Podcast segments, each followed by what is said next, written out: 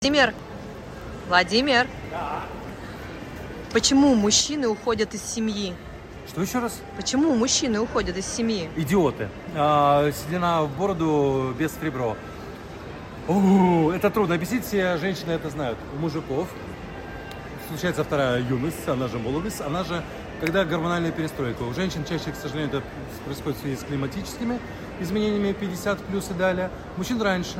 Мужской климакс, он помолодел, где-то в районе 40 обычно это происходит. Ему кажется, что сейчас начинается вторая молодость, и он начинает носить конверсы, кепочки, он молодится, и, и вдруг его любимая, надежная жена становится для него слишком старая, некрасивая, потому что у него нашел молодуху. Это дичь, дайте ему перебеситься два, максимум три года, а отпустите его, простите, он потом приползет на коленях, вы будете лучше всю жизнь.